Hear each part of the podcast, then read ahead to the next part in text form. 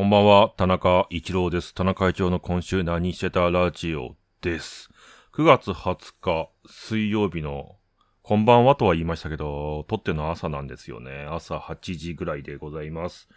え、なんでこんな時間に撮っているのか、そしてなぜ水曜日に撮っているのか。え、それはですね、今日やることがないわけ。暇。暇なんだけど、時間に余裕がある上に、さらにもうすることもないわけ。なぜかというと、まあ仕事が一段落ついている。それで、まあ空いた時間にね、今週というか、まあ結構長い時間とって家の掃除とか、あの、すごい、その、家族の了承を取らないと進められない家の掃除とかもやり、まあそれも、まあ一段落ついたと。まあその他に私、あの、今週左足をひねりまして、えー、先月ですね、右足をひねって、まあ右足ちょっと痛いなーなんて思って、あ全治1ヶ月ぐらいだな、右足や、なんて思って治るかなと思った矢先に左足をやりまして、あのひねった直後はもうマジで動けませんでしたけど、終わったと思いました。あの山道に仮に行って滑落している状態で同じ目にあったらマジで、あ、もう終わったって思った瞬間を、でした。なので、あの、暇な時に乗ってた自転車もですね、もう、多分、1週間、2週間ぐらい乗れないと、いうことになりました。それで、えー自転車のレースでブエルタ・ア・エスパーニャというグランツール、ツール・ド・フランスやジロ・デ・イタリアや、えーブエルタが、えーグランツールと言うんですけども、それのスペインのレースがですね、21日間あったんですけども、それも全部終わりまして、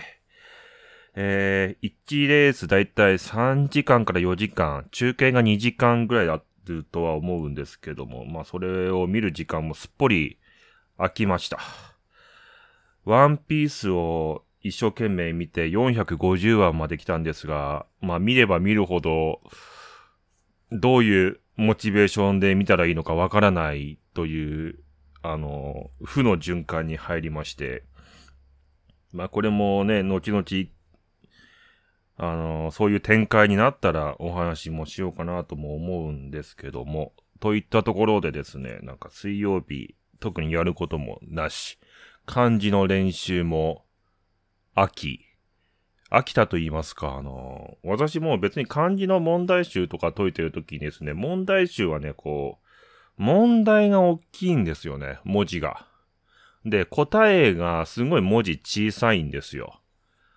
あの、問題集解くときに考えてなんか解かない、ないですから。あの、失格問題っていうのはもう答え、答え見ながらやって、あとはもう反射で覚えていくっていうのが一番簡単なんで、あの、ね、知識をつけるときは、考えたりしながら、え1ヶ月、2ヶ月かけて熟成させていくと、すごい無意識の中に知識が落ちていくんですけど、ああいうテストというかね、試験問題ってもう反射なんで、特に選択肢とかの場合は、あの、問題の書き始め読んだ瞬間に、あ、みたいな。あ、この、この書き出しはあですねって、この書き出しは絵ですね、みたいな感じで覚えていった方が正答率高くなるんで、まあ漢字の関係の問題なんで、書き取りと、うん、まあ読み、もしくは、その熟語の意味ですよね。その、まあ上が下を収縮してるとか、上、上の漢字が下を打ち消してるのはどれかみたいなのを選ぶという感じなんですけど、まあそれも、あの、答えがすんごい細かくてですね、もう私目の手術してるんで、まあ、感覚としてみれば老眼に近いと思うんです。なんかまあ拡大鏡みたいなのつけないともう細かいの見えない。拡大鏡プラスあの、部屋のライトめっちゃ強くしないと見えない上に、まあさすがに2級にもなるとですね、字数字数って言うんすかね、あの多いんですよね。なんか、バラみたいな。バラ、喜びみたいな、なんかよくわからないですけど、年頃みたいな、なんかそういう、なんかあの、画数が多いです。画数が多い感じが多いんで、はあ、もう目が痛いよーなんて思ってるうちにもうちょっとやる気なくしまして、もう、まあ、あんまやりたくない。あとは、なんとなく読まなきゃいけない本が2、3冊あって、うん、まあ、ちょっと辛い。というか、あの、あんまり積極的に何かをしたいっていうものを消化し終わりまして、興味がそこまで強くもなく、知的好奇心もかき立てられないけど、まあ、やんないよりはやった方がいいかな、レベルのものに囲まれてる状況になったんですよ。まあ、それぞれの、その、関係者さんや作者さんやファンの方には大変申し訳ない失礼なことを言ってるのは重々承知なんです。ただね、この、今、まあ、軽く本音を混ぜながら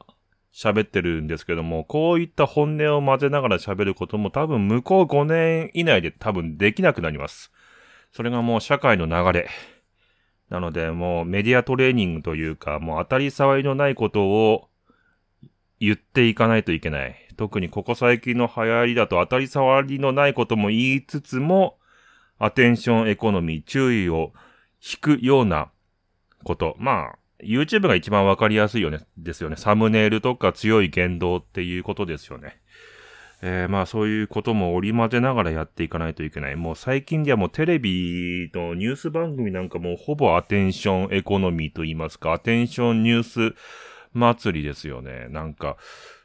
まあ、夕方のニュースは昔からそうだったんですけど、朝のニュース番組、民放も、そして、あのね、私たちは長い間 NHK は両親でニュースを作ってると思ってたんですけども、まあコロナ以降かなり顕著にもう人の不安を煽るようなニュース作りするじゃないですか、NHK なんかも。だからもうあの時間帯も もうテレビ見るものがないですよね。ニュース見てもしょうがないし、特に TVer とかで、えー、テレビ番組の同時配信始めた頃からニュース番組の一つのニュース単位を全部、日テレもテレ朝も多分 TBS もフジテレビもテレ東も、そしてその関係各局の地方のニュースも、の、あ、ごめんなさい、地方の放送局も全部 YouTube に上げるようになったんで、まあそこからピックアップすればいいと。いうことになりましたから、なんか本当にですね、テレビを見る習慣がなくなった上にテレビを擁護する、なんでしょう、擁護する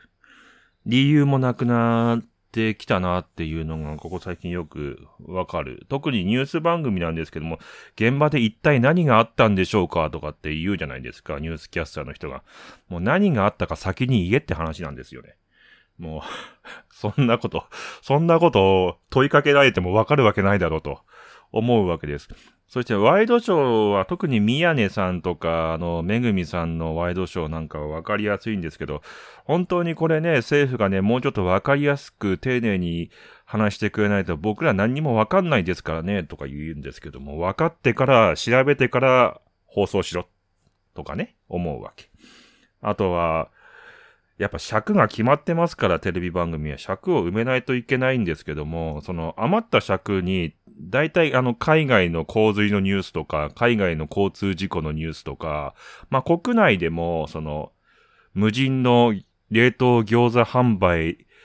店を襲った、えー、無断で持っていく男をカメラが直撃みたいな、いるそれ？みたいな。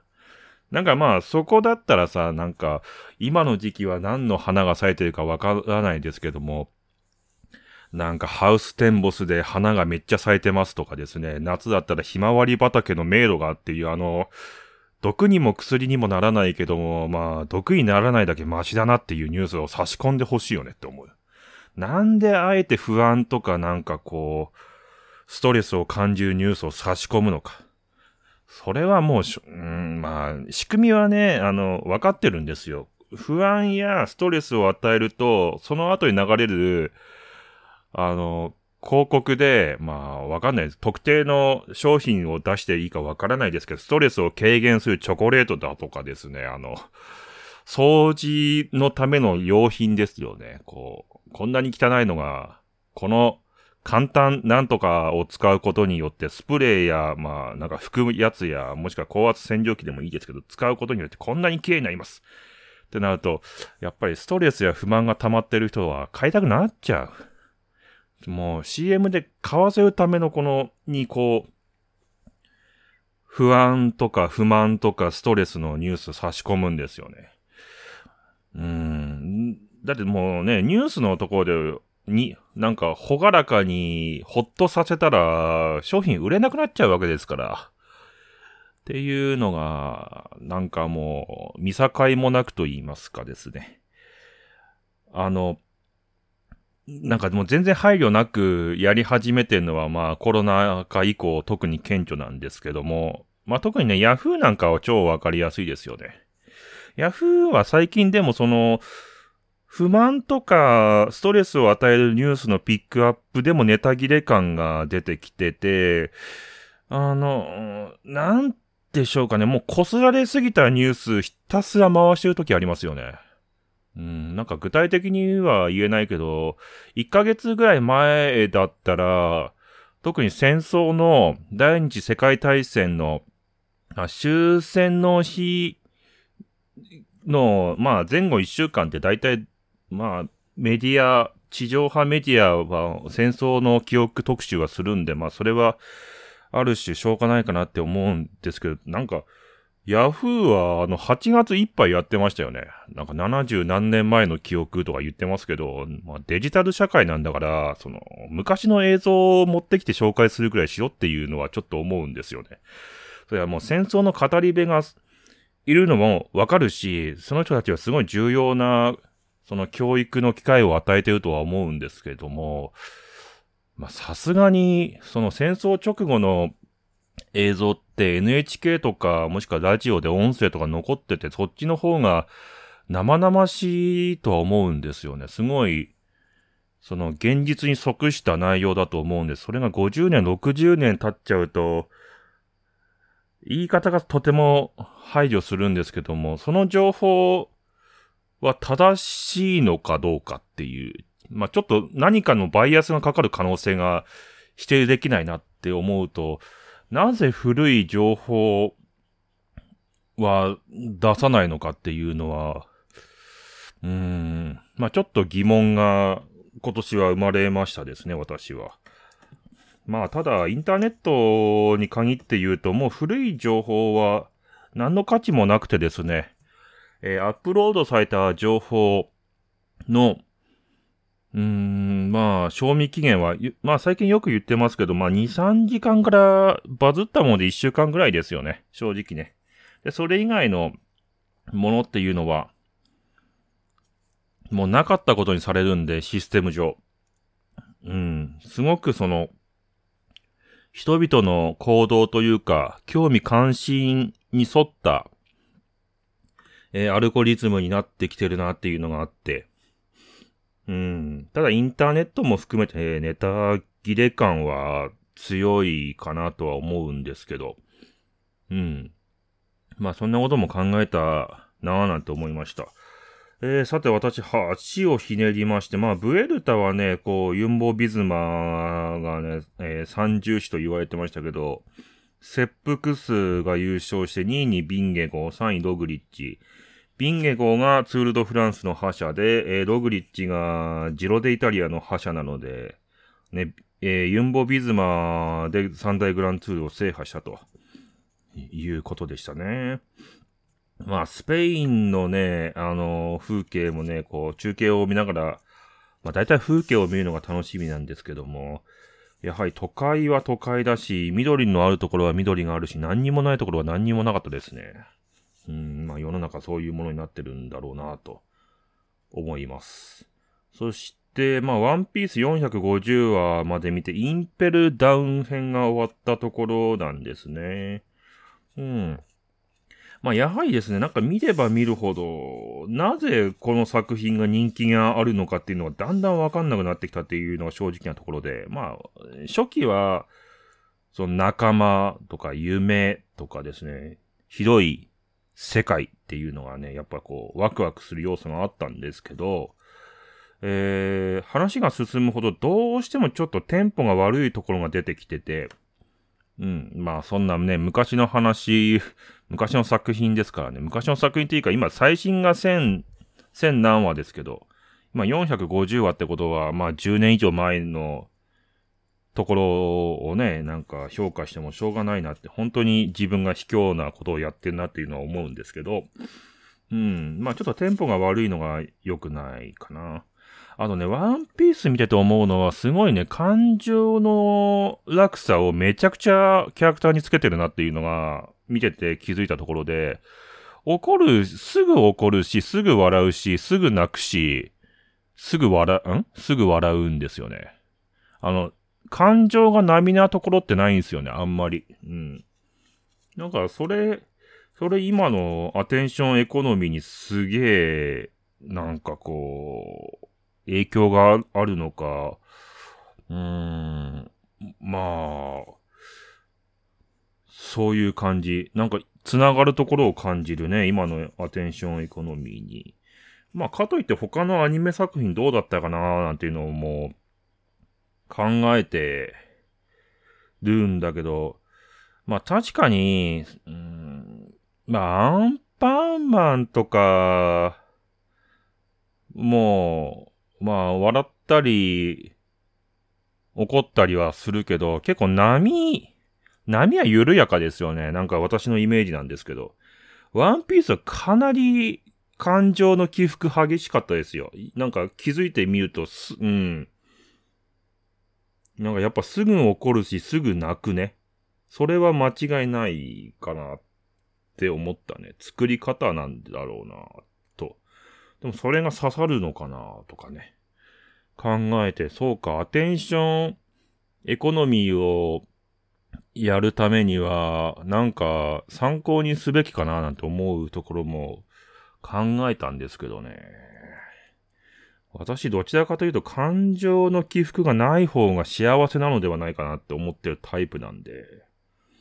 逆行するよね。うん。会になりたいぐらいですからね、どうしても。なんかもうちょっ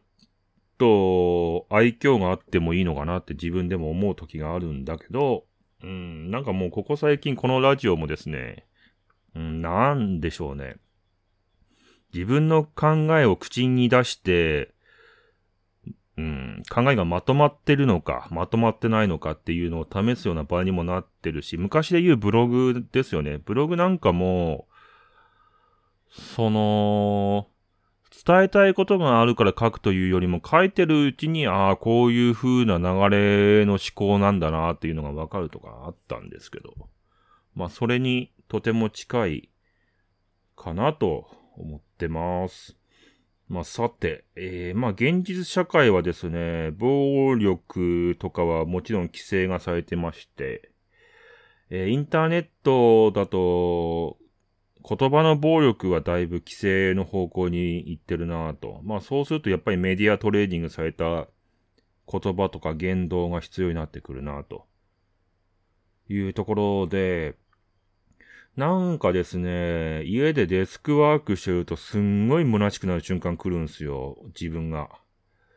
それで、それ何なのかなと。で、虚しくなったりすると、パチンコとか行ってたんですけど、昔は。で、今週もそこそこ行ったんですけど、これね、多分ね、自分ね、あの、手触り感みたいなものを欲しているんだなっていうことに気づきまして、手触り感というのは何かっていうと、なんかこう、手で触った感触ですよね。うん。なんかそれを欲してるんだなって思って、デスクワークしてるとペンと紙とキーボードとマウスとコップぐらいしか持たないんで、やっぱ手触り感の種類が5種類ぐらいじゃないですか。うん。なんか手触り感を求めてんだなって思ったら、世の中に手触り感を簡単に味わえるものってなんかあるっていう話ですよね。その、まあ、農作業とか、えー、草刈りとかはありますけど、うん。なんでしょうね。娯楽とか買い物とかになっちゃうと、結構種類がないね。なんで多分自分、今ガソリンが高いからあんまり行ってないですけど、ドライブとかよく行ってたのも多分手触り感なんですよね。でもそれを考えると、家の中で、あのレーシングシミュレーターのハンドルコントローラーとシートとか一式、まあ安いので10万ぐらいで揃うと思うんですけど、そういうの買って手触り感が欲しかったらレースゲームやっててもいいのかもしれませんよね。まあ確かに1回ドライブ行って5000円かかったら20回行くと10万円になりますよね、ガソリン代が。で、10万円で簡易な、えー、レーシングゲームのシートとか、アクセルとか、ハンドルのコントローラーとかを買ってセッティングして乗ると、まあゲームの中ではそれこそね、スーパーカーも乗れるし、いくら事故にあっても痛くも痒くもないですから、案外そっちの方面も楽しいのかもしれないなぁと思いました。逆にというかね、手触り感の面で家でできることを考えたときに、うん、ジグソーパズルとかレゴかとも思ったんですけどね。レゴはもしかしたらいいのかもしれないですよね。いろんなもの作れるし、いろんなものを作るキットが生まれてますからね。うん。まあそんなことを思ったんですけども、自分の性格を考えると、まあレゴ買って1ヶ月ぐらいで飽きそうだなとか、まあどれも1ヶ月ぐらいで飽きそうだなっていうのがあるなうーん、なんか一つのことに集中して何年も、うん、向き合える人はすごいなって思う。自分は多分、それが、その能力がかなり低いので、新しいことできるんだったら新しいことにチャレンジしてみたいが、同じことをずっとやってると、なんだろう、虚しくなる瞬間来るんですよね。割と早く。うん。といったね、感じですけど、まあもうちょっと手探りをしようかなというところですね。さて、もう特に話すことはないのかな？あ、あったあった、一つね。なんか、あの、YouTube にその、パチンコの動画を上げるのをやめたと先週言いましたけども、そっから先、2回か3回ぐらい行って、5円スロットで、幼女戦記がなんかもう3000万円くらい出まして、まあその後、ハーデス打ったら、天井まで持っていかれて、ちょ玉崩壊しかけたんですけど、うーん、なんかまあ動画5本ぐらい撮っちゃったんですよね。だから先週もうやめたとか言っちゃったんですけど、なんかもしかしたらあげるような気がしますね。まあ非常に前言撤回が早い。ただなんか自分も良心がありまして、ラジオで言うまではなるべく上げないようにしようと思ったんで、えー、まだ処理したの1本だけ上げたぐらいなんですけど。まあ、それもね、やっぱりコメントでつくこんなん上げて何になるんだって言われて、まあ、まさにこんなん上げて何になるかわかんないんですよね。俺も、なんでこんなのが受けんのかなとか、なんでこれが受けないのかなとかって考えてた時期があったんですけど、よ。で、受ける、受ける動画って視聴回数が回る動画なんですけど、受ける動画って自分の考えてることとちょっとずれてるんで、だったらなんか自分が面白いと思ってるものも面白いと思ってないものもとりあえず上げておくか、まあアップロードするだけならタダだしみたいなところでやってたんですけど。あ。まあこれに何の意味があるんだ？だからみたいな。でとかっていうコメントつくんですけど。まあ本音を言うと、これが何が意味があるかないかっていうのは己が考えることなんで俺に聞くなっていうところがうん、まあ本音だけど、それは言えないじゃないですか。言っちゃいけないんですよ、インターネット上ではね。ただまあもう私みたいないてもいなくてもいいインターネットの住人は炎上もしないと思うんで。でもな、このちょっと本音を出すようになってきてるっていうのはかなりまずいなとも自分でも思ってまして、まあ長年インターネットをやってると、割と初期、20年ぐらい前から、そうだな震災が起きるぐらいまでは、割と本音というか、そういう批評ベースっていうのが結構ネット普通だったんですよね。なんだろうね、スマホが普及したり、ツイッターが普及してから、その、区別できなくなったんですよね、いろいろ。うん、混ざっちゃったんですよね。なんか面倒な人と面倒、なんか良心のある人みたいなのの区別の境がわかんなくなったんですよ。で、いろいろ考えた結果ですね、まあ世界の情勢に倣って、なんか私もメディアコントロールじゃない、えー、メディアトレーニングされた、うん、なんか言動を、まあ本音を隠していいことしか言わないみたいなことをやってきてるんですけども、いざ今年はもうインターネット撤退がもう頭の大部分を占めてる状況で、まあ、ね、ど撤退っていうのはつまり死ぬことなんで、インターネットの世界上完璧に死ぬことなんですけど、あ、待って、死ぬとか言うからダメなのか。ちょっと待って、撤回しよう。撤回しても多分これ YouTube で消されるかもしれないな。あ、あ、今気づいたわ。そうか。なんか昔、このラジオ、スパム詐欺、不適切な内容で動画削除されたことがあったんですけど、今のワードですよね。今のワードがもう、アウトだなっていうのを分かりましたけど、だから、言葉を変換して、インターネット上からいなくなることを考えてるんですけども、いなくなるのであれば、えー、法律に触れない程度には、多少本音を出すことが、誠実さなのではないか、みたいな、謎のメンタルにもなってる。けど、多分これも一過性の自分のブームなのかもしれない。といった、えー、まあ、ここ2、3週間かなり暗い内容の、ポッドキャストになってますけども、今もね、なんだろう、このポッドキャスト撮ろうと思ったきっかけも、ああ、今日めっちゃテンション低いし暇だなっていうので、テンションの低い時に何が出るかっていうのを探ってる感じなんですよね。これが昔だったらテンションが上がるまで待ってたんですけど。うん。そんな感じです。あ、ちなみにですね、あの、久しぶりにスロットを打って思ったことが何点かありまして、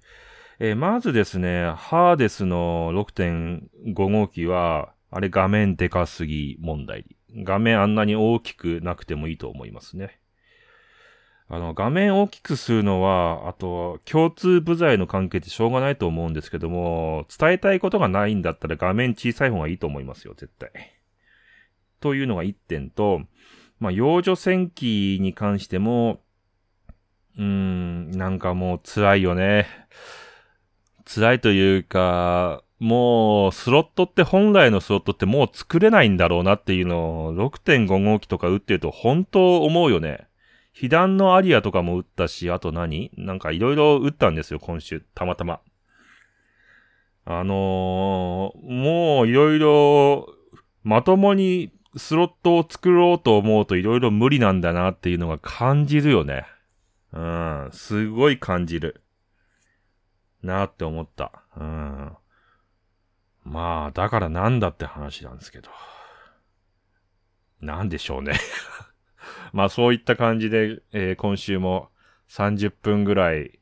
過ぎました。今週もね、あっという間に過ぎたんですよ。で、明日木曜日でね、なんか一日待っても、今日は楽しいこととか、話題になるようなことが増えそうにないので、もう撮っちゃいましたけど。はい。といったところで、私はじゃあ、来週は少し長めの一週間になるのかな。まあ、だんだんね、だんだんもう曜日関係なくなってきてるんで、なんか今後は、だいたい、だいたい一週間に一回ぐらいのペースでやっていきましょう。といったところで、この辺で終わります。田中一郎でした。